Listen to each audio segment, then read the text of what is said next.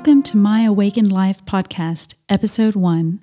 I'm Johanna Faramond, and today I'm going to tell you a true story about how I overcame a hurtful childhood memory.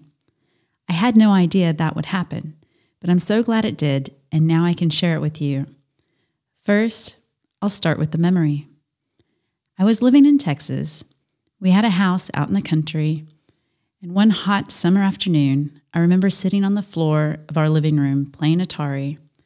My mom had been working outside in the yard, and it was just the three of us. My parents had been divorced. I know I was seven or eight because my brother, who's 10 years older than me, was still living at home. I remember my mom coming inside and seeing me playing a video game said something to me that would haunt me for years to come. First, let me tell you a little bit about my mother. She has dark brown eyes, and if she was angry at me when I was a child, her look could strike fear in me. She also has a very thick Dutch accent that made her all the more intimidating back then. So, on this day, she squinted at me with those dark eyes, filled with a classic look of disgust I had seen so many times before. Out of nowhere, she said, I wish you and your brother were never born. And that was it. She left the room. And those words shook me as though I had been physically shaken. I couldn't believe what I just heard, and I didn't know what to do or what this meant for me. My mom had four children, so why had she singled out the two of us? What was so wrong with us? And as my mind raced, I ran upstairs to my brother's room. His door was open, and I was standing there waiting for his reaction. Guess what mom just said? He looked up at me, and that's when I delivered the news.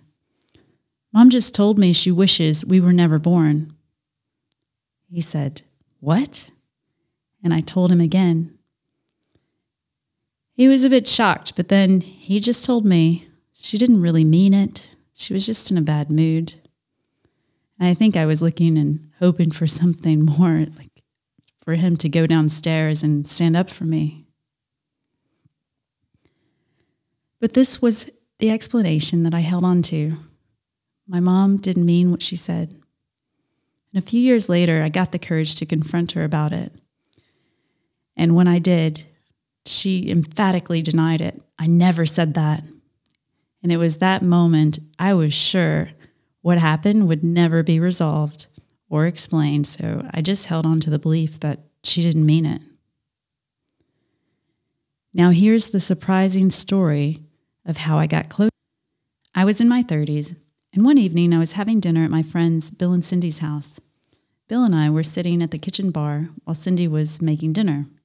Bill had just told me about this psychology book he was writing, he thought authenticity alone could help people see through their past issues.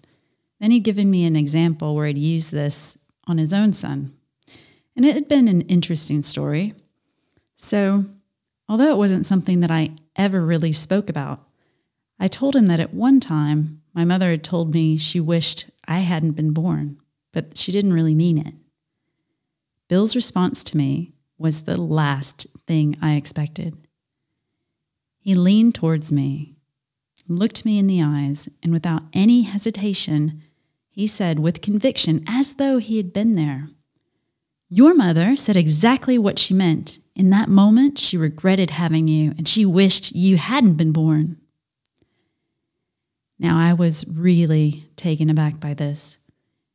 How could someone say that? And to add to my shock of what had just been said, now tears were running down my face. The painful consideration that it was true cut me as it must have the first time I heard those words from my own mother.